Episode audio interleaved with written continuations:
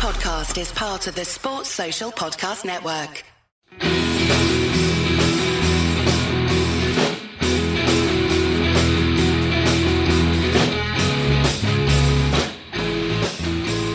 Welcome to United Hour, your one stop shop for all things Manchester United. I'm your host, Nik. I'm Imran. And I'm Ashwin.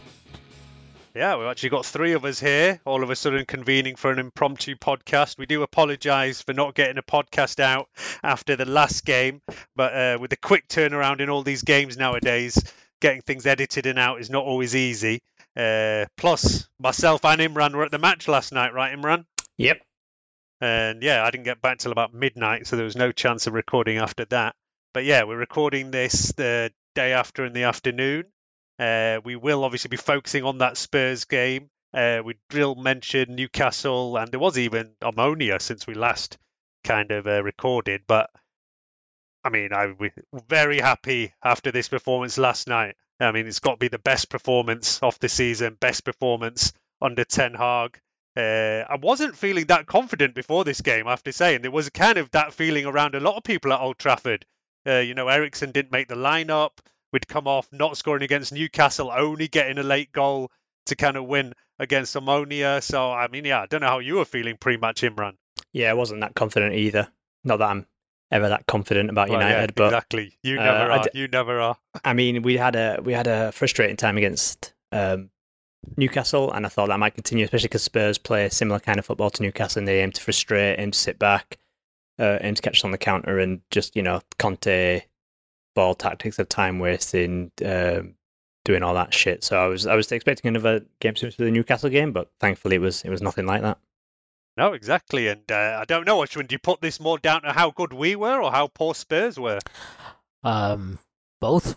Uh, it just felt like they were so passive, and that actually played into um what we were trying to do. It seemed like we were trying to press right from the start. So um, that definitely helped. Our build-up play was really good, but we also, again, Spurs were they just sat off us so much that it wasn't like we were under pressure very often. So um, I think it was a little bit of both, but you could because of how passive Spurs were, I think you could see very clearly like what the long-term vision is for what he wants us to be doing week in, week out, every match consistently. Um, I don't think we're at the point where, you know, we saw it with Newcastle, right? They came and they were willing to press higher against us and take chances, and we struggled a bit, especially early in that match. So um, there's still work to be done, but I mean, yesterday was great. It was probably the most dominant victory we've had in a few years, and um, you know, we've had teams be passive against us before and really struggled to to break them down or even just control them and and and also keep it tight at the back. You know, not concede a bunch of counterattacking opportunities. So the fact that we were able to dominate in possession, create chances, and I don't, I mean, Spurs barely created anything. Uh, that that definitely just speaks volumes about how far we've come along early under Ten Hag. Yeah, definitely. I mean, Spurs were down at 0.6 xg. I was actually surprised that we were only at 1.7. I was expecting it to look a lot higher than that because we had so many chances. There was, mm. you know, several big saves. Uh, there actually isn't that big a difference between the XG for Spurs and Newcastle. So does show you that XG doesn't always kind of paint the right picture of the, how these games go. I mean, Newcastle was 1.4 versus 0.8, whereas this Tottenham game we're at 1.7 versus 0.6. Uh, I mean, both times we've obviously kept the opposition to not many chances. Uh, but yeah, I did expect to be looking a lot higher than that after this Spurs game. I thought you know, we were worthy of maybe even another couple of goals in this game. Yeah, I think if we'd uh, won three or four, I don't think that would have been too flattering at all. But Spurs were really shit. Like, really, really shit. They were the worst team to come to Old Trafford by far this season. I don't know how they're third. Barely passed to each other. Um, Bissouma, who I quite rate, was appalling in the middle of the park. All the centre backs had a terrible game. Perisic um, just couldn't deal with Dalot at all.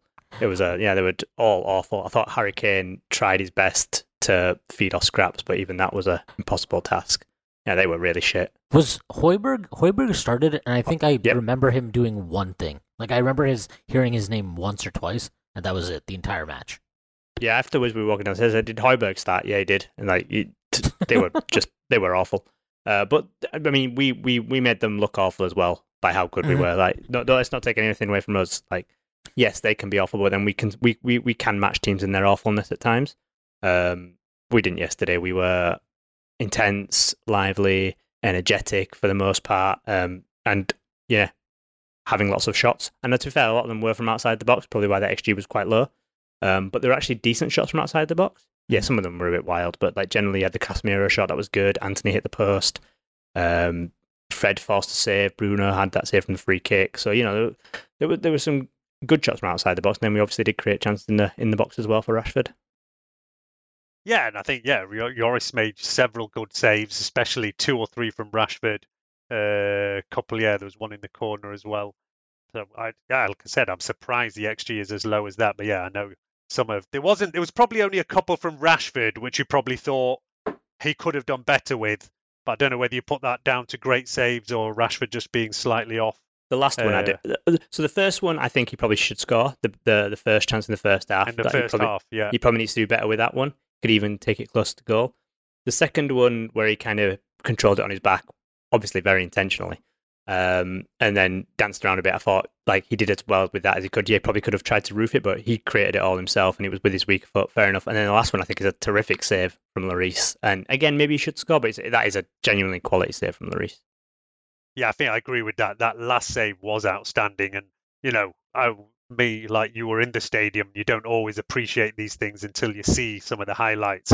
Uh, you know, in the stadium, you get an idea, and sometimes you can see extra bits about where players are, where players are running, but things like that on actual saves and things we don't actually always get to see till afterwards. But yeah, uh, we had 28 shots, which was the most by any side in any Premier League game this season, uh, which you really were not expecting in a game against Tottenham. And you know, see, there was articles coming up just before this game about our Tottenham title challengers. That you know, Conte's men are coming in like dark uh, in the shadows, whereas everybody's focused on City and Arsenal. Uh, but yeah, they didn't look anywhere anywhere near that in this game. And yeah, I was like, surprised how bad they were. Uh, you know, as good as we were as well. Um, but yeah, look, let's see where we go then. And next we go straight on. I mean, we will talk about it more towards the end of the show, but this week has been crazy. Six days, Newcastle, Spurs, and then Chelsea. Um, I was even saying before this, if we come out with three draws, maybe we're doing all right. So we're already ahead of that with a win and a draw on the table. And no goals conceded either. It's just been kind of finishing off. That was our big problem in the two games before this.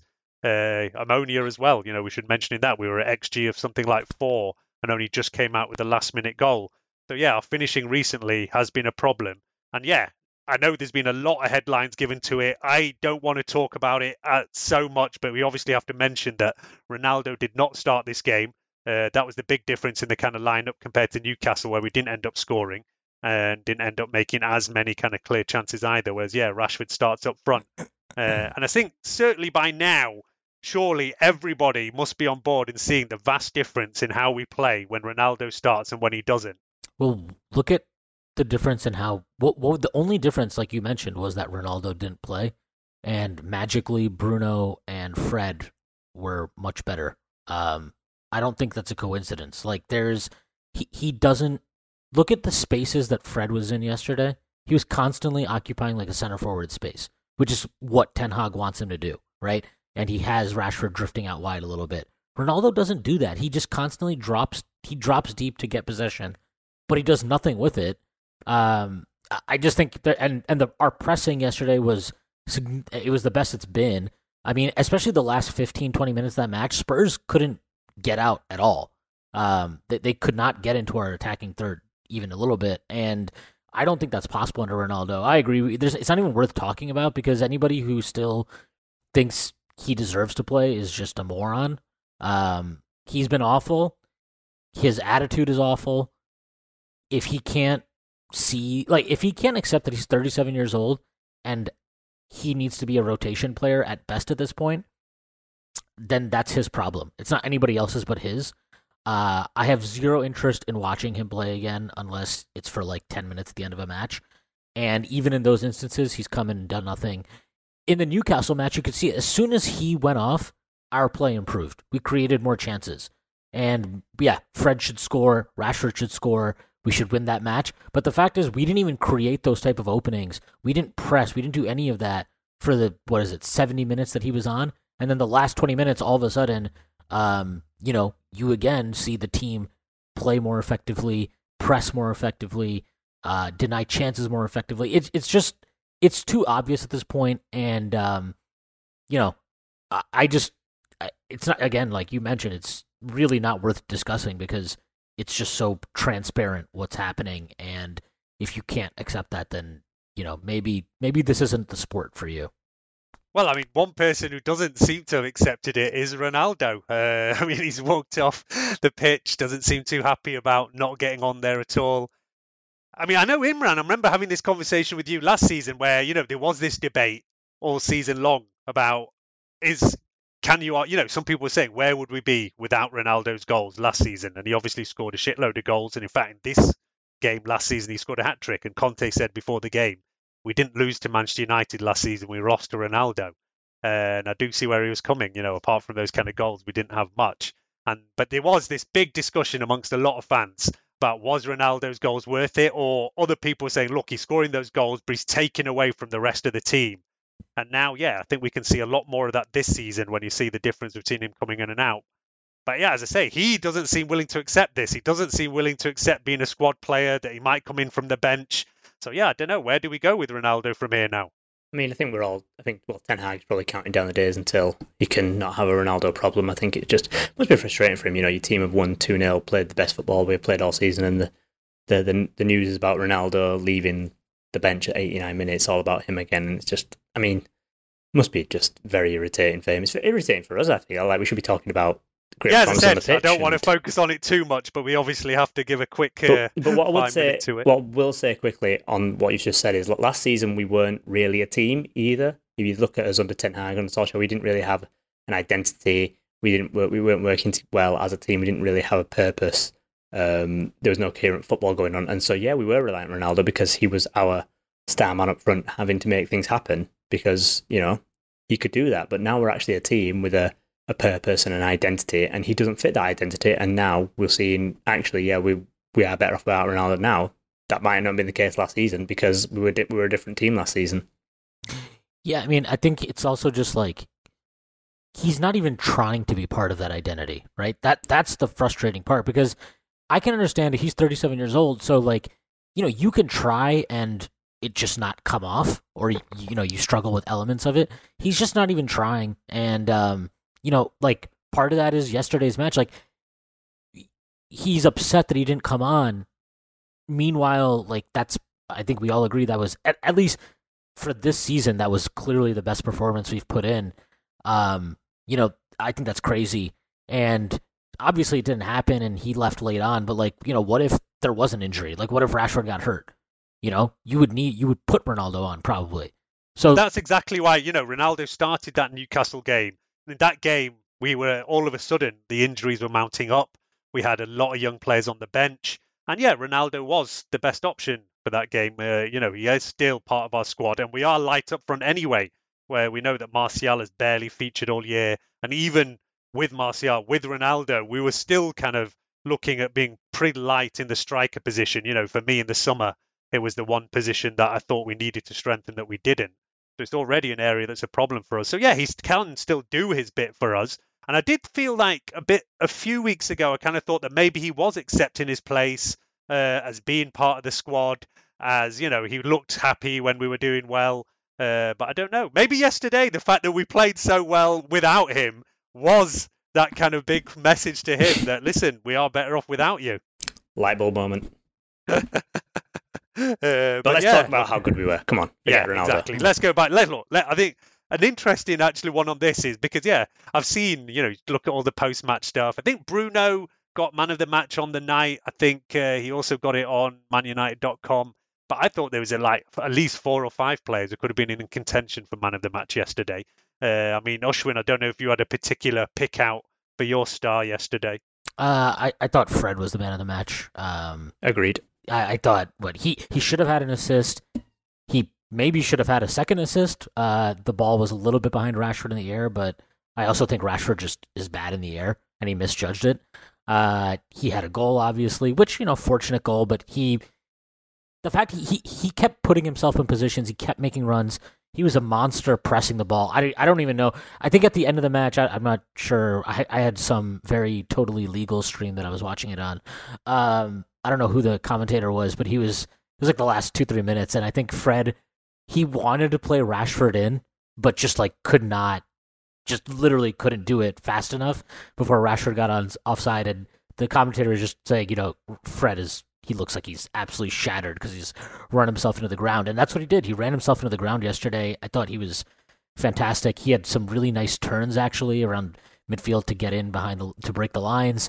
Um, he was great. I have no problem with Bruno being man of the match. He was great too. Like you mentioned, there are four or five people that you could have gone with, and I would have been totally fine with. But I, just thought Fred was fantastic. Um, and you know, he he he just he was everywhere. He he was literally everywhere. There was I think one of the saves that Lloris made. Um, it came from Fred counter pressing, winning the ball high, and Rashford immediately being able to get into the box. So um, I thought he was great. Uh, and well, that move started with him nutmegging a player as well. Yep, lest we forget. Yep, yep. And uh, and I just thought like, you know, I, I have actually I think we've we've talked about this. I, I talked about this on a previous pod, but like I, I think I mentioned Eriksen as the third midfielder instead of Bruno, but the idea of just like having Casemiro with Fred and then a third midfielder, because I think Bruno is actually playing a lot more like an actual midfielder now instead of just trying to spam like hero ball and trying to create chances out of nothing. Um, but like I really like how that midfield is, and I like having Fred, you know, when he's running around like a crazy person, but he's not supposed to be your defensive pivot, it works out a lot better. Um, so having Casemiro back there and then just kind of having, you know, allowing Fred to do Fred things, um, pretty good. Pretty good. I liked it. Uh, and I, I'll be honest, I thought he got way too much criticism after Newcastle. Did he have a great game? No, but I, I thought he got way too much criticism of the match. And um, again, as soon as Ronaldo goes off, things happen for various players. So um, I was happy for him. But yeah, you could have gone Bruno. I think you could have gone Casemiro, who was excellent. Uh, and I thought Shaw was fantastic hmm. also in this match. What I would say about Fred is I thought it was pretty bad against Newcastle, to be fair. Like, I thought it was dreadful, actually, um, especially on the ball. But he always needs a couple of games to get into the to swing of things, it seems.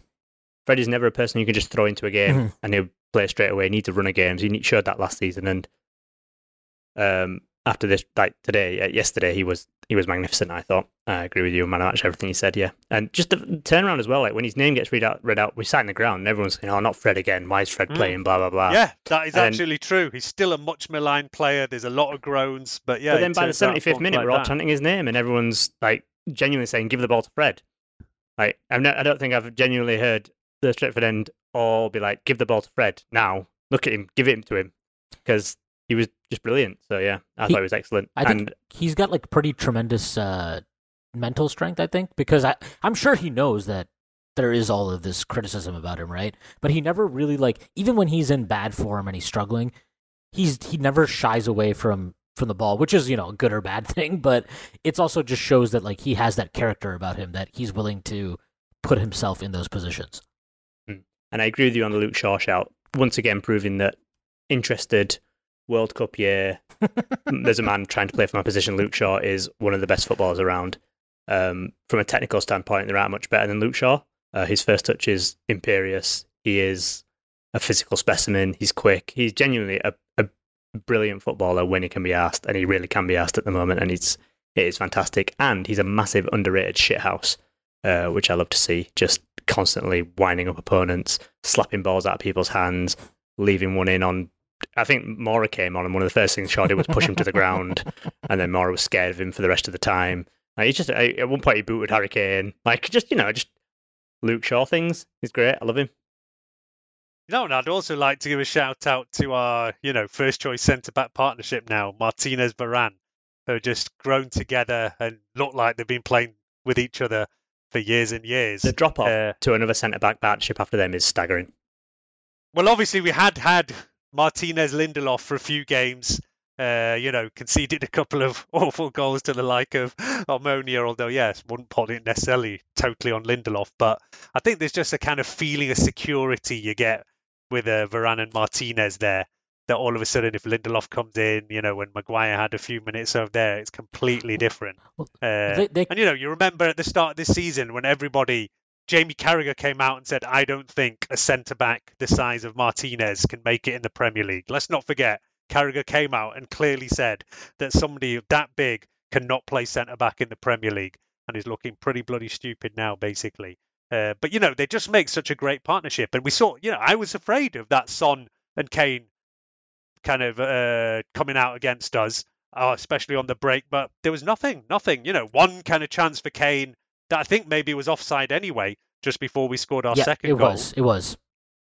Uh, but yeah, that was literally it. I don't even remember much else. A couple of long shots maybe from Son, but nothing much else. They were completely limited.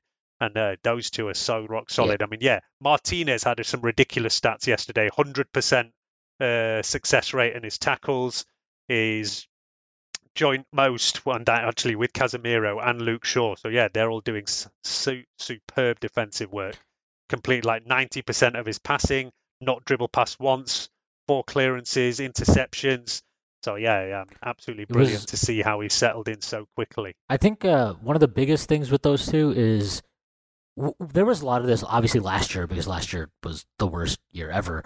But even like you know when Maguire comes in or when Lindelof comes in, it feels like forget the you know what they do in possession, how long they take on the ball, all those kind of things. But there's like a willingness to cover for each other, and it's not even just a willingness, but an expectation. So when Varane steps up, he knows that if you know uh, Kane turns him or somebody turns him, that Martinez will be there to clean up, right? And same thing the opposite way. And I just think there's already like there's an inherent trust between them, so it's it it creates like a natural security because they just have a natural understanding.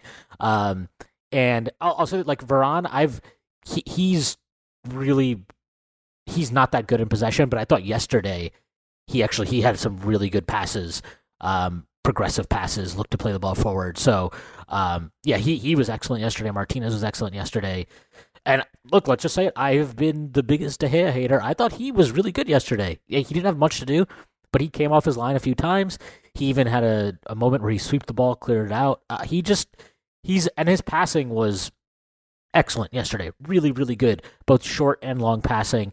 Uh, he played a few under pressure that found his man. He played it out to the fullbacks constantly. He he was really good yesterday, and um, you know, hopefully, like the rest of the team, this is him adjusting and developing his own game to fit into what Ten Hag is expecting and wanting us to do. Yeah, we did mention this on the last pod. That yeah, we were surprised that at his age, De Gea does seem to still be improving on some of those areas where we have all talked about his weaknesses recently. And yeah, definitely his distribution is improving. You've seen like, you know, they have gone back now sometimes on playing what I always I always say I still hate it, still always worries me. The kind of ticky tacker in the box thing where Martinez does a little pass to De Gea, he passes it out. It still always worries me that. But yesterday we managed to pull it off without any kind of problem. What I like about it as well at the moment is it's not it's not a strict rule. De Gea can boot it if he needs to. It's yeah, not like uh, yeah. he's not like under punishment of death if they don't pass it around the back. He knows that you can just launch it sometimes, which is fine. Um, um, also, another thing is, it. Just, I think the confidence of a keeper grows when you've got like good defenders in front of you. Um, and he knows he's got Varane, Martinez in front of him. They're all very comfortable with, but he can now know that he can like l- smash the ball at pretty much any of our back four, and their touch will be very good. Like Luke Shaw's first touch is incredible. Like at one point, he literally did just hammer the ball at Shaw, and Shaw just controlled it instantly. But you can pass it to any of them anywhere, and they'll generally control it. Dalot's very good with both his feet. Um, he's got some flaws with his game, but technically he's a very good footballer. Um, so yeah, just just you know, confidence in his game, and that comes from his back four. Brilliant. We will take a quick break there. Uh, come back to round off this game. Have a quick look at Newcastle, and then look ahead to Chelsea coming up. And we are back. Uh, looks a lot. Let's round off this uh, great Spurs victory over here. Uh, I mean, we talked about the first goal. There was a bit of luck there for Fred, obviously, but you know, at the same time, you can I say you make your own luck. Listen, if uh, you're, you know, if, you, if you're if you're shooting from outside the box, 15, 20 times. I'm sorry, that I don't think that's lucky in the end. Then, if something goes in off someone, they're inviting that on themselves.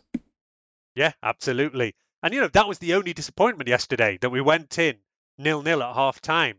I mean, I was saying this to my friend who I was with. I said, look, we've been so much on top. We've had so many chances. It'll be so like a Conte Spurs to now turn up in the second half and do us one on the break or something like that.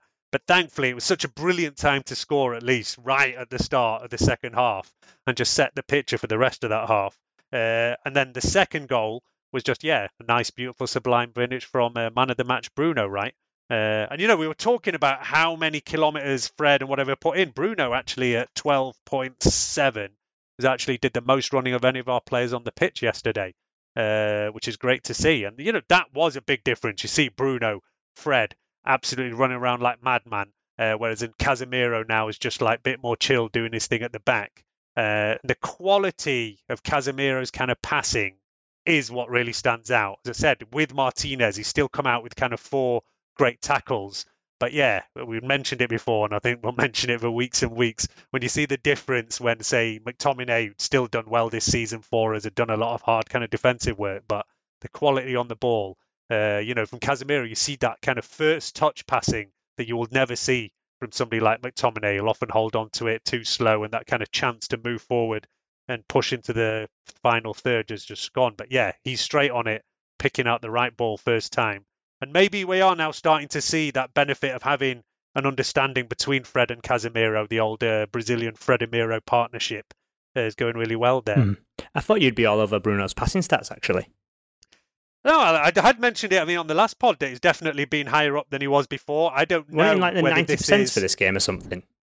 Uh, I've not got it right in front of me, but yeah, he, definitely in general, he's ninety-three percent, I think. Ninety-three percent um, for Bruno's mental. He. So do you think that is being that he has taken on board some of the yes. criticism, or do you think this is instruction from Ten Hag uh, to say, listen, think about it a little bit before you send it forward? I think he's buying into trust. Like so much of this is about trusting the system and trusting your principles, right? So it's like, okay, yes, I can try some ridiculous through ball here but are we better served if I just play it out to Dalot and he's able to carry it into space 20 yards forward, and now we have them pinned in in their in their defensive third? Like uh, it just feels like he's playing way more the last couple of games anyway, um, more mature in terms of you know, like I, we've all talked about this, but there are times where it behooves you to just keep possession, right, and not try to necessarily create a chance as soon as you get it.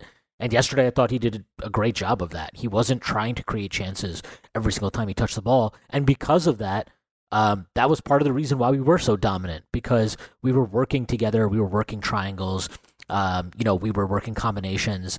And I just, I, I, this is maybe the best version of Bruno we've seen. Not the most individually brilliant, but it, it yesterday felt like everything he did yesterday felt very there's no reason he can't do this every single match, right? This is not some moment of brilliance where you were like, "Oh wow, what a what a play, what a sequence," but um, it was just very controlled, and um, yeah, for him to do that, especially like you mentioned, higher up the pitch too, uh, yeah, it says volumes about kind of him taking on board. I think what Ten Hag is asking, not just of him, but of, of the entire team. Yeah, I mean, and also Uh, I, you know, Bruno did that big interview, like, was it a month ago or something with The Athletic? Then, if anybody hasn't seen it, it's well worth having a look. It's on YouTube. And, you know, he talked about this, about how he gets stick for giving away the ball, taking too risky a pass. So he knows it's something people talk about. And he basically said that, look, that's the way I am. And, you know, as long as I kind of get my stats on goals and assists, I kind of think it's worth it. So in that way, he kind of almost was saying, I'm not going to change. That's the way I am. That's the way it's going to be. But we can see he has changed. And whether it's him deciding it, whether it's Ten Hag telling him, listen, just take a bit of a minute, second to think about it before you play that ball. I mean, yesterday Bruno made nine key passes. That's the most for any player in the Premier League so far this season in one match, uh, and is more than the whole Tottenham team managed yesterday in this one game. So yeah, loads of crazy stats for him. As I say, more running, more key passes. He's got his goal. So yeah, absolutely worthy of that man of the match over there. Uh, but yeah, the whole team, the whole team played really well yesterday. There wasn't any one player that you Sancho. can really say was letting us down. Apart Sancho. from, well, I was going to say, let's get to Sancho because we have talked about him before. I put out my kind of match lineup as I always do on Twitter before, and I said, listen, for me, Sancho does start, but it's his last chance to show us he's worthy of being in this starting lineup. Uh, I mean, you know, he's lucky that a couple of players have been out, so he is getting that chance. But yeah, I was so disappointed with him. I mean, for that whole kind of first half, he was playing right in front of me where I'm kind of sat, and um, he's just too safe. Like he's, you know, the opposite to Bruno. Never seems to take a gamble. Always just going for an easy ball back, just trying to recycle possession. Doesn't even move around enough. Also, doesn't do anywhere near the defensive work that you see someone like Antony doing on the other side. I mean, yeah, these are the kind of things that sometimes you see in the stadium that you don't see on the telly, where like Antony is making like 30 yard running back to chase down the kind of Tottenham uh, wing back on that side, and is just yeah killing it back and forth, back and forth. So yeah, I don't know where Sancho goes from here. For me at this point, I would give a run out to whether it's Elanga, whether it's Garnacho. I mean, they can't do any worse. And you know, I know that Elanga does definitely do damn good defensive work for the team as well when it's needed, but I don't see how Sancho stays in this team now. Agreed. I mean, we were on the last pod and I was slate doing the same, slating the same player. But I mean, I think he started yesterday's game. He, he gave the he was losing possession three times in like twenty seconds, and it And two kind of of them were tone. in our box. Yeah, and it was just like, wake up, man. I mean, he, he, it seems like every he's just constantly operating on this like half-assed, half-awake level where it's like everyone else around you is going at 100 mile per hour and you're kind of cruising, and it's like, come on, pull your finger out. And I, I, I agree with you. I think he will start against Chelsea. We know um, Ten Hag likes to keep a winning formula. I wouldn't mind seeing him come out. I wouldn't mind seeing like putting Bruno on that side and then shoving Eriksen where Bruno plays just to get Eriksen back into the team. But um, yeah, I, I, I would. I think I'd, I'd rather see Elanga or Garnacho have a run out. And I'm not a massive Elanga fan at all, but at least Elanga will actually try run at someone, especially on that left hand side. He actually does like to run at people on the left hand side as Elanga. Uh, I, I is Martial? Do we have any update on him? Because if Martial's he's dead. He's a, he's Yeah. he just you know. passed away, rest in Yeah. peace. Uh, if he He's not in training. He's not even in training yet. Uh, So, yeah, yeah, yeah. I, don't mean, that, that's that's the biggest thing because I think, like Rashford as a center forward, you're like, man, I wish he would finish some of these chances. But to be fair, Ra- like what yeah, Rashford as a- forward, he he like he was a pain in their ass yesterday. Was Rashford? Oh no, no, You- yeah, he was he, his pressing, all that stuff was great. But it's like you get frustrated with his finishing as a center forward. I Hmm. think some of those it, it changes when he's playing on that left wing or that inside left channel, right? Um, I, he's more natural there. I think his finishing is definitely better there, and you're not. It, it's just totally different. So I, that would be the ideal. I mean, if Martial's fit, you play Rashford there, and then Sancho comes out, and now you have him as, you know, your substitute, which I think it is that that would be a great scenario. But um, yeah, I I, I think he's going to start against Chelsea. I agree that in general his defensive work isn't the best. I actually thought yesterday he was fine. Um, I thought he pressed okay. I thought he, He did do a runner, bit more yesterday, to be fair, but Yeah. still nowhere near as much as you see from, say, Antony on the other side. which is but like I'm okay with that because if he does that, if he keeps doing that, that's like okay. That means that he is taking on board instructions, and then you would expect him to improve in those elements. So I'm okay with that. But I agree. Like you just want to. Yesterday, there when, that he took on his defender a couple of times, and he when he did, he was able to like successfully take them on, and you know then find somebody to pass to. Like his link up play when he does decide to take players on is actually good. Like he is good at that, but he just does has not done it enough, and he's not. I I, don't know how to, um, you know, and this is like this is why being a manager is so hard.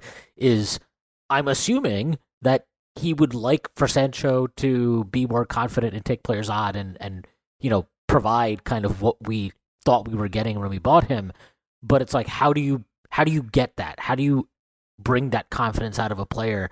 And um, you know, I, I think for this time being, it's like I I I get the idea of like, well, Elanga will work hard and okay, fine, but we know that Elanga in all likelihood is not going to make like the difference in the attacking third, right?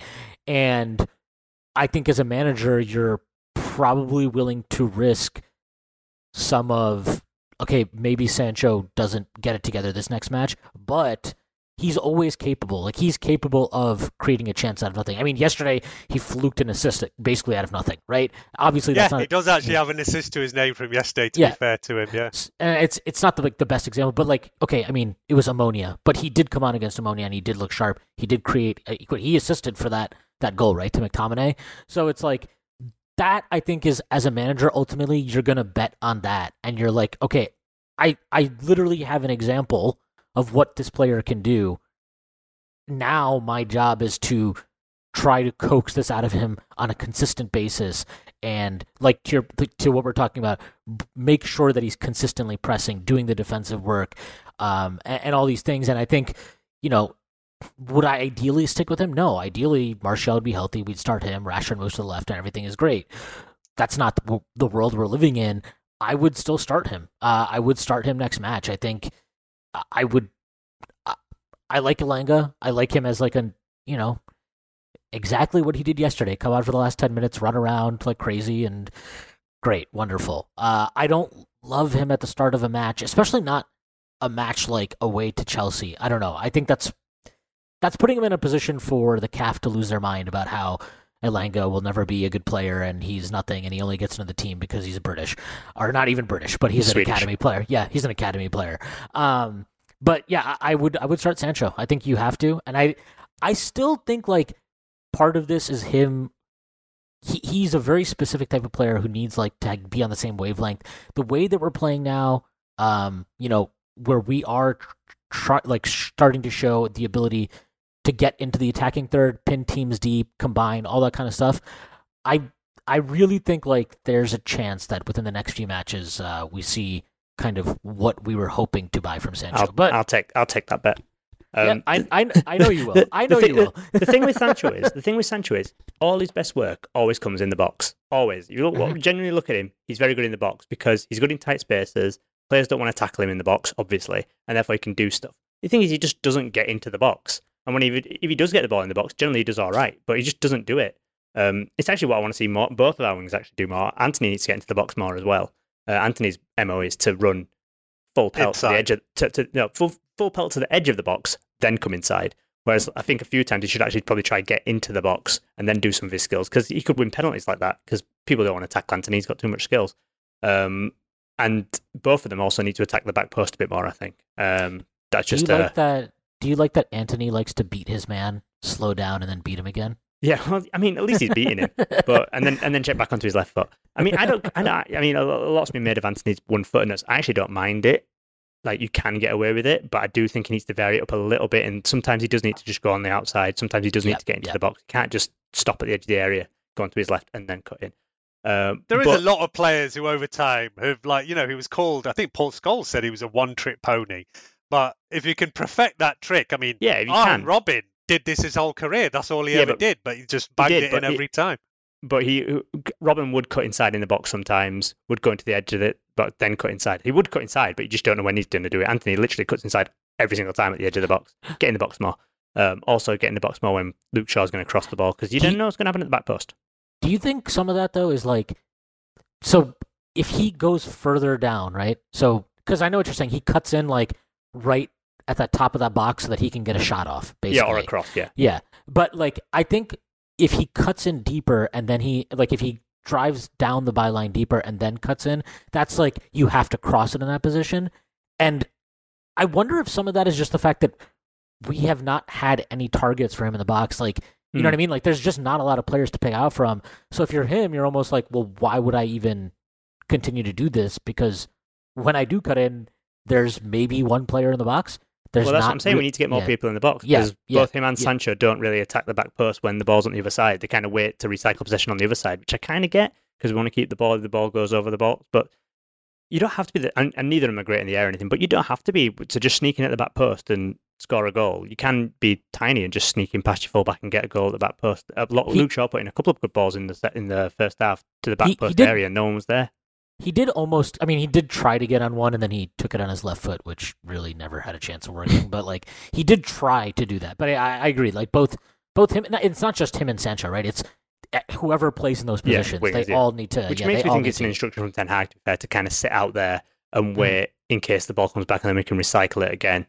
But it just mean we basically most of the time yesterday we only had Fred and Fred and Rashford in the box. Which, Who do you think is better in the air? Well- Right. what a contest! Rashford just, uh, but yeah, look, I guess that is the one thing Ronaldo does give you if he plays. Oh, we're not talking about Uh, Ronaldo again. Move on. Oh, I'm just mentioning it is the one thing that he can do, but we still don't get the ball maybe into him that enough in those matches when we need to have it there. Uh, I think the one tactical thing I wanted to give a quick mention to that now we've started to see coming through in this Ten Hag style of play is that we have our fullbacks. They kind of underlap, don't they, on the inside rather than coming on the outside of the wingers. We see both Dalot, both Shaw often ending up in more like more central, almost midfield areas. Uh, that is quite a difference on the tactical side that we haven't seen this uh, under our managers before. So yeah, we're starting to see now that Ten Hag style of play come in bit by bit, and yeah, it is making a big difference. I mean, time and time again, Antony will be out there, Dalot's coming inside of him. Shaw isn't yet doing it as much on the other side, but he also hasn't got as much of maybe a settled partner on the left side because yeah, it can switch between Sancho, between Rashford, uh, somebody else coming over there. But yeah, these are the little tweaks that we see Ten Hag is making, and I'm sure throughout the season we'll see more and more of this as it comes. Uh, you know, Casemiro as well now being more of a fixture in the team, whereas before McTominay was playing there makes a massive difference. So yeah, step by step, Ten Hag is doing it, and I think that was one of the big messages I was hearing on the kind of tram home yesterday. I don't know about you, Imran, that everybody now is fully on the kind of Ten Hag bandwagon. Uh, you know, most people were quite happy about him coming in anyway. But now we've beaten Arsenal, we've beaten Liverpool, we beat Spurs. I think that's probably already a better top six record than we managed in the whole of last season, home and away. And it makes a huge difference. Yeah, you know, we're just outside top five now, one point behind Chelsea. But yeah, we, we cannot be any issues about what Ten Hag has done so far, right? Yeah, it, well, it's we won we won three top six games last year, twice to Spurs, once to Arsenal. So it is the same. And I don't catch the train home, tram home, Nik. I uh, I drive. So What I think is the best, he actually has done a good job of using the squad. Not that the squad is super deep and amazing, but like, like Fred didn't start for a while, right? And now he's put him back in the starting eleven. And some of that is yes, Eriksen was ill, but like he could have gone with McTominay, but he didn't, right? he was suspended, wasn't was McTominay, but he wasn't suspended for this For match. Newcastle, he was Oh yeah, yeah, right, right. But I'm just saying, like he, but then he kept him stuck in the, with him. like, Yeah, the- yeah. yeah, he stuck with him, which I think is like me, me and you can disagree on how bad or good Fred was last match, but the consensus was he was bad. So for him to stick with him Mm. says something about him.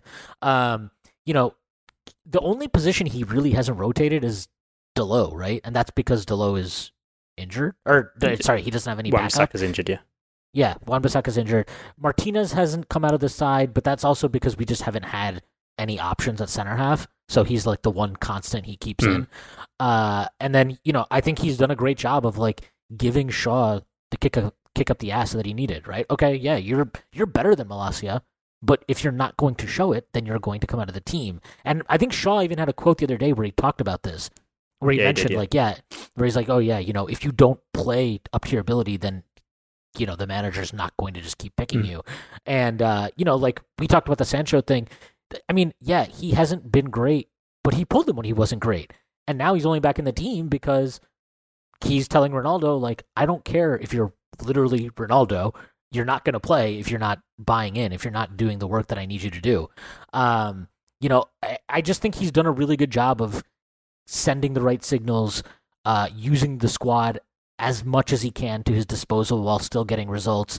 And if anything, I would say that what he has done is kind of drive home exactly where we need to be addressing, you know, uh, using our funds to address the squad in future windows. Um, so I just think he's done a really good job considering the circumstances. And I mean, we've probably had one of the most difficult schedules in the league to this point. So to be in the position we are, all things considered, uh, I think speaks very well on um, his job up to now.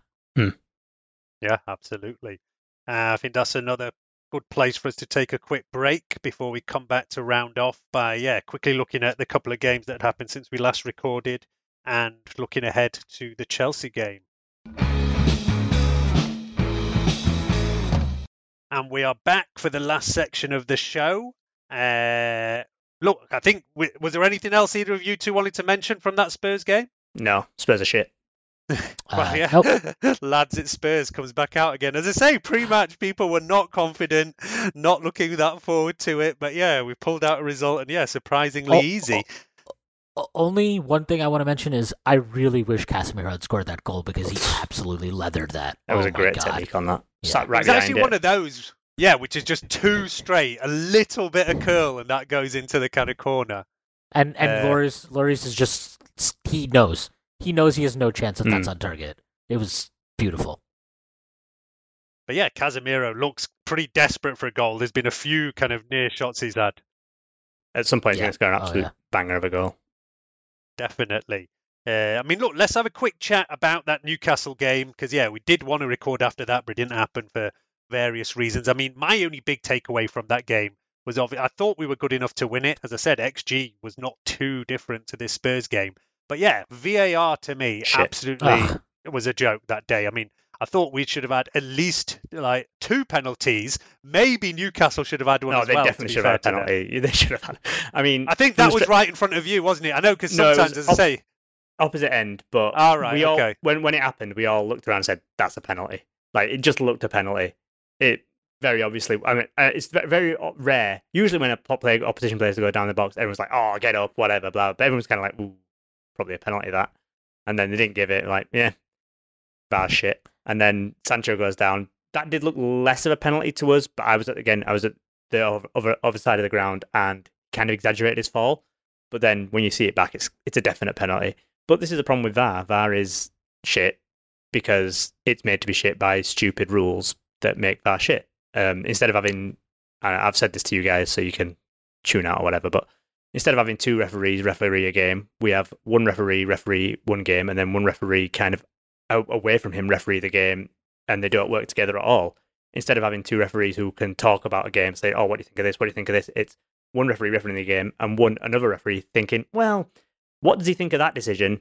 Is it a high bar? Is it clear and obvious? I need to guess these arbitrary lines that make no sense. I need to guess what clear and obvious means. I need to guess what a high bar is, and then I can maybe give a decision or not.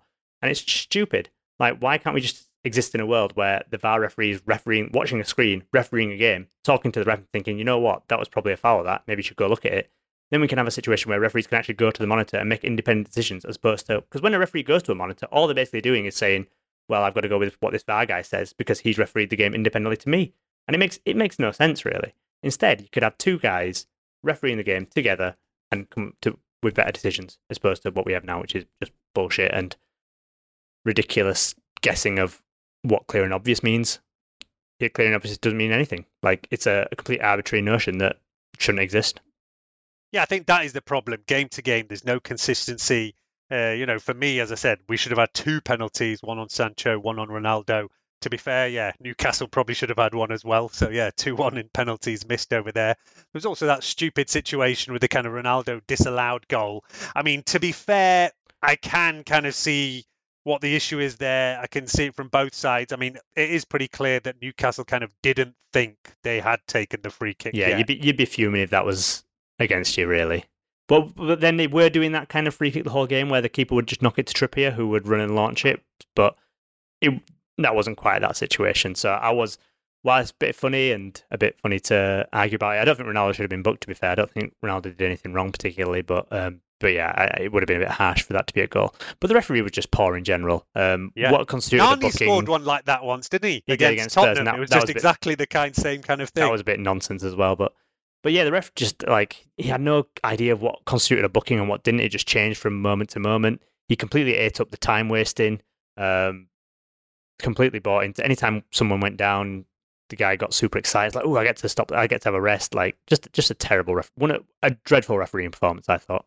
But yeah, but no, anybody who's like like, a I don't like to blame our things on refs, and ultimately we should have won anyway. Fred should have scored that open goal, and Rashford should definitely score that header at the end. So we have ourselves to blame at the end of the day. yeah, we do. And as I say, on XG, we had enough chances to win it even without the penalties. But yeah, that was the kind of annoying thing for me. And anyone who's a long time listener of this show will know I was very anti VAR right from day one. I think it was awful, awful in that first season. Seemed to slightly get better as they started adapting a few things around it. But again, for some reason, it seems to have gone downhill massively. Uh, and yeah, no, Imran, as you'll know, when you're in the stadium, when you don't have any replays, you don't know what's going on. It's absolutely awful just waiting there as well. I mean, I know you will often message uh, when you're sat there saying, you know, was it, was what's going on? Because yeah, you don't have anything to go off when you're in the stadium. I mean, I know some stadiums do put things on big screens, but at Old Trafford, there's no screens, you don't see anything. I mean, I've actually now moved my seat this summer. I'm still in like J stand uh, standing section, but I've moved my seat to the back row of it. And if I now crane my head, I can actually see the the screens in the VIP boxes. I can now watch like the VAR replays from my seat in the stand, which actually makes kind of a big difference. so you actually have some kind of idea of what's going on. Uh, so yeah, No, but the- specifically the, the for VAR. V- the frustration with VAR but is that it could be good. It's just there's shit rules around it that make it be implemented terribly. Like, look, offsides were shit, right? Offsides when they first came in was shit because they were trying to examine like these minor details. And offsides are actually decent now. Now they've come up with these ideas that you can have thick blue, thicker lines, and if the lines are touching, then it's on. It kind of works a bit better now. You've, you find less people complaining about those now. Um, so they it can be all right. It just they make it shit. Um, uh, the the other thing too with this the VAR stuff is that it's not just about the Newcastle match, right? It's also like in the Everton match, we had a goal chalked off that shouldn't have been chalked off. Um, and it's like so now you're at the point where I just have no idea. You don't have any. I have no faith in us getting a VAR decision. Uh, the last one we got was an Arsenal one, which I thought was an obvious foul, which should have been given in real time. I have no idea why it wasn't. And then since then, I just think all of them have gone against us. We even had the one in Europa, right, where uh, I forgot what his name was, but he went in straight up, two footed off the ground, in on Casemiro. That could have been an, easily a broken leg or something. Luckily, it wasn't. But that, that was given as yellow. VAR looked at it and determined there was no reason to. So it's like I, I just have no idea what v, when VAR is good. What is the point of it? What what, what is the standard? There's no uniformity to it. Um, it, it's just it's not done well, and I there's no point in even saying like get rid of it because they're not going to get rid of it. But then just do a better job with it. You know, like I still can't believe that Rashford goal was taken off. I think you mentioned this on the last spot, Imran, but like nobody on Everton, nobody on Everton's team was even complaining about it. Not a single person. There was not a single person that was up at the re- up with the ref, you know, demanding that you know, oh, look at it, go look at the re- re- replay, demanding it be chalked off. So I have no clue what the standard is. I mean, if VAR had, like, even if that's the rule, right? Let's say the anytime it touches your hand, automatically, Well, it is, Has it to be, rule, you know, yeah. Right? But right, but, But, we said on the same that That's- at West Ham it also touched two players' hands, and those goals were Right. given in similar situations. So yeah, Right. that's always the issue. No consistency. and They're not sure exactly what the rules are, and they keep changing it, and nobody can Well, really it's- keep track of where it's going. can, can they just have like a common sense rule? Because I think common sense would have been like, would anybody literally would a single person have cared if they had not, if they had just given that goal? I don't think a s- I don't think it would have been brought up. I don't think anybody would have complained. It, it would have been fine. Just make just use common sense. Can that be the rule? Is that okay? Are we allowed to just have a common sense rule? But I don't know. I, I VAR is very frustrating. I'm happy that. I mean, who knows? We probably would have missed the penalty against Newcastle since we decided we could not score that match. But It was just one of those Um, games, I think, as well. yeah. that that was Yeah. part of it. It's one of those frustrating afternoons. Newcastle set up to very much frustrate us, sit deep, time waste from the get go. Uh, yeah, one of those days. And but like I said, Fred should really score that open goal. Probably would have done against New- Tottenham. Been a bit up to speed in his games, and Rashford has to score that header, but he's not that great in the air, unfortunately. Um, none of our players are very good in the air, apart from Ronaldo, and we don't want him to play. So you know, Yeah, that is the way it goes. Uh, but yeah, look, three games it was anyway. Three clean sheets, which is nice. We hadn't had many so far this season. And now next one we're rolling on to is Chelsea away. As I said, we just come off three home games, not conceded in any of them. But now, yeah, we go to Chelsea. It's been a crazy week. Six six days, uh, three matches basically. This Newcastle, Tottenham, Chelsea run. And then we have a couple more matches that takes us to the end of this crazy October, which will be nine games by the time we come to it. Because then, yeah, we have home to Sheriff and West Ham to round off uh, October. But look, this Chelsea game's coming up. We've always t- already talked a little bit about Sancho, whether he stays in, whether he stays out. Uh, I mean, I'm always as well worried about players' kind of freshness, fitness. I expected more rotation. Uh, Ten Hag is not rotating that much. But yeah, well, I guess when you're playing well, when results are coming, you don't want to change it that much. And then he has had some forced kind of changes on him, of course, due to players coming in and out through through injury. If we if we can get through Chelsea though, he can rotate against Sheriff. Yeah. Sheriff at home is a match you absolutely should and be comfortable rotating, especially because at this point we're not going to overtake Sociedad on goal difference, so we just have to beat them 2-0 at their place. Um, that's we have to win by 2 at their place. That's that's the ultimate like We actually have to win to by win two, group. or yeah, if we win 2 1, 3 2, it is actually good enough as well. If they beat us 1 so a score okay. Right. Okay. So yeah, like that that's ultimately what we have to do. So I just think stick with this right. Stick with stick with what worked. I I, I would understand like bringing in Eriksen. Yeah, that is the big question. Does Yeah. Eriksen come back in this team? We just said, you both said Fred was man of the match. Uh, Fred and Miro, you know, they know each other. They're a kind of good partnership there. So yeah, the big question: Eriksen looks like he's going to be fit. Came in for the last few minutes. I mean, he's done this a couple of times now. Ten Hag likes to bring people back slowly. Did it with Varane, done it with Rashford. Whereas you know, Ole used to throw in half-fit players all the time. Uh, I think it's nice to see Ten Hag gives them just a kind of ten-minute run out, and then you assume he will be fit for the next game. But what Ashwin is Eriksen in, or you sticking with uh, Freddie Miro? I would probably stick with with uh, with Fred and uh, and Casemiro. I Nik is a really big fan of the combined midfield names, McFred, Fredemiro. Uh, no, I, I think I would stick with it. It was it was just too good of a performance that I, I don't know. It would I wouldn't I would understand right if he if he brings in in Eriksen. I don't think I would I would not lose my mind about it, but I just it's tough. I I, I would prefer to keep this team in. I also I don't think Chelsea's midfield is good. I don't think their possession play is that great out of the back. Pressing them high to me would be a pretty good idea, especially because Reece James is out, who is their best like progressor from the back. I, I would like to play them high. I would like to challenge them high. I think you can take the game to them a little bit, and um, Fred does that probably better than Eriksen does. Although there's also the argument of like Eriksen is a better player in possession, so maybe that's another way you can take the game to Chelsea, proverbially. So um, I'll say this: I'm happy it's not my choice. What about you, Imran? Um, I would. I mean, I do feel like I, I wouldn't mind seeing Bruno on the left and Eriksen in the middle, just to give us a bit more, just to put Eriksen on the pitch, really. But I know it's a big, a bit, bit of a big shift, and putting Bruno on the left isn't his best position. And Bruno just had a good game at attacking midfield, so you know I won't be too unhappy with whatever he does. I would keep Fred going though. After that performance, I don't think you can take Fred out. So I definitely, I definitely would keep him in. And if that means Eriksen on the bench, so be it. To come on maybe in the second half if things aren't going our way, because it is a tough game, Stamford Bridge. Um, I don't think we've won there for quite a while in the league. Um, I'm trying to think of when the last time we won. I think we've drawn a couple. Um, and plus, my, my my man crush Graham Potter's there now, being all handsome after his makeover. So you know, he can beat us twice in what three months. Yeah, yeah. Look, it is the most difficult part. Uh, yeah, we as you say, we do not have a good record at Stamford Bridge. We do not have a good record against Potter. Uh, Chelsea are not in the best form. They were just nil nil last night, weren't they? And Undefeated under Potter though. Still, out. Yeah, fair enough. Yeah, he's doing a pretty good job. But yeah, he's still not found kind of their best team. Uh, glad to see Reece James is out for Chelsea. Not great for England, but yeah, it will be a definite positive for us that he's not available for that game.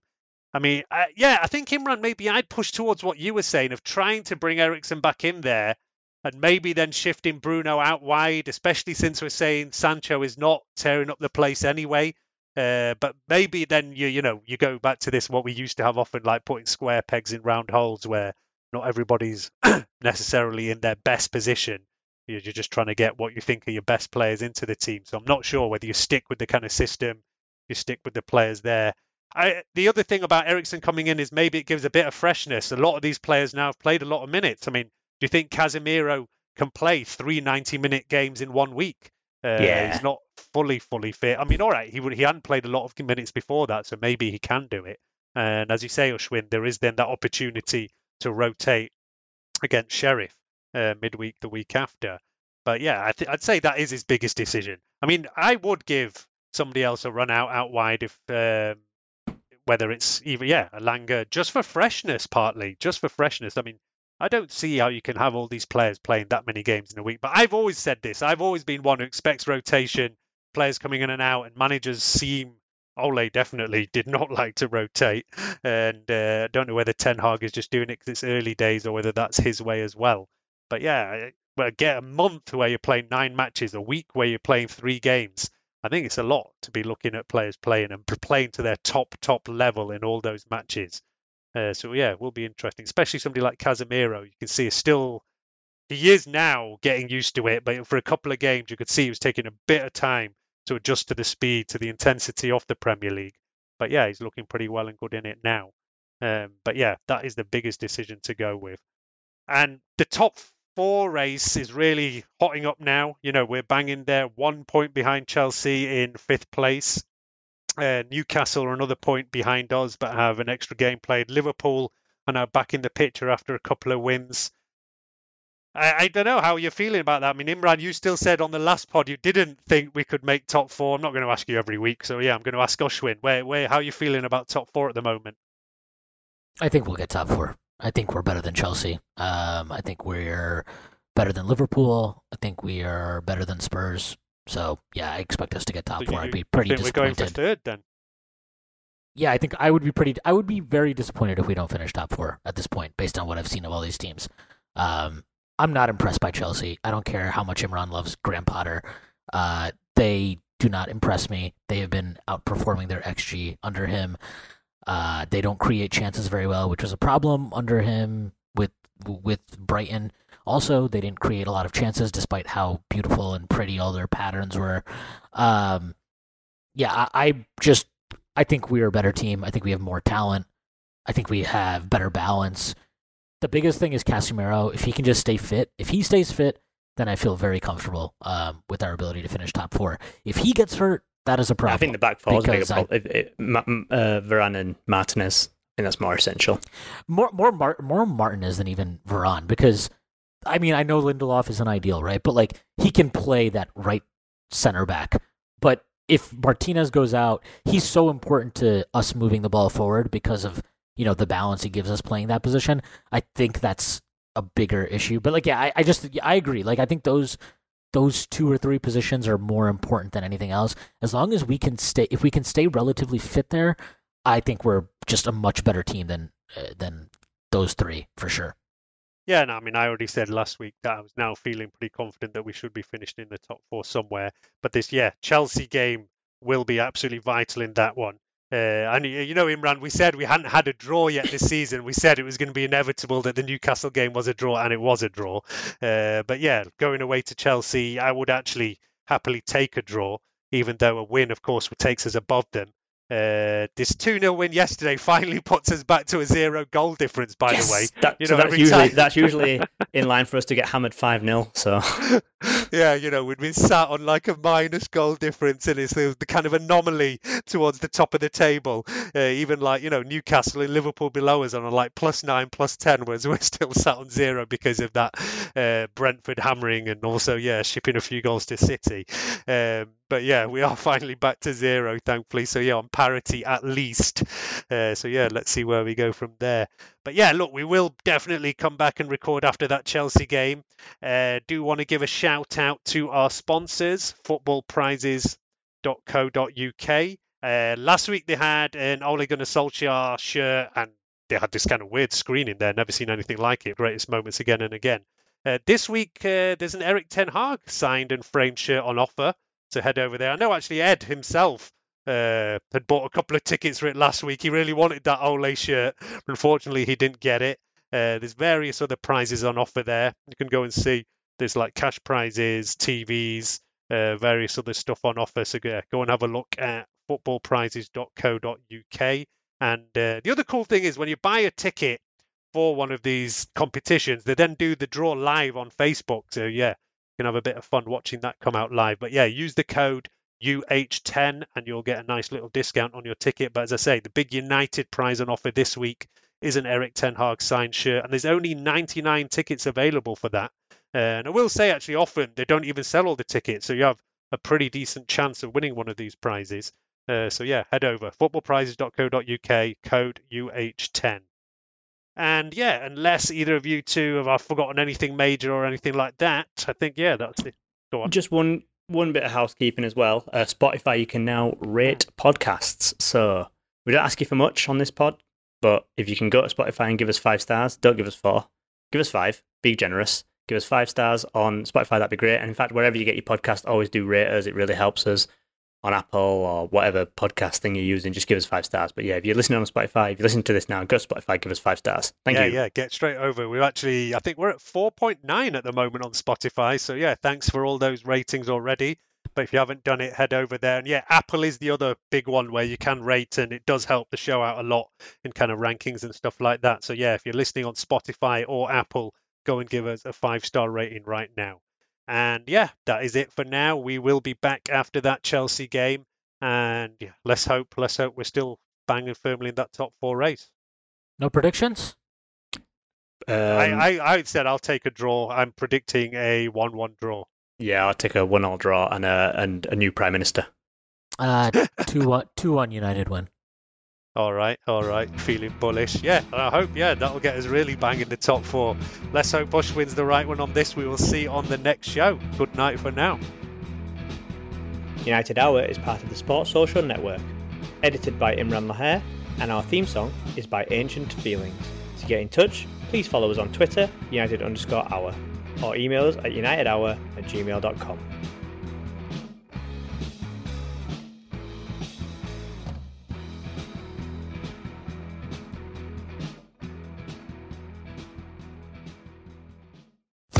Sports Social Podcast Network.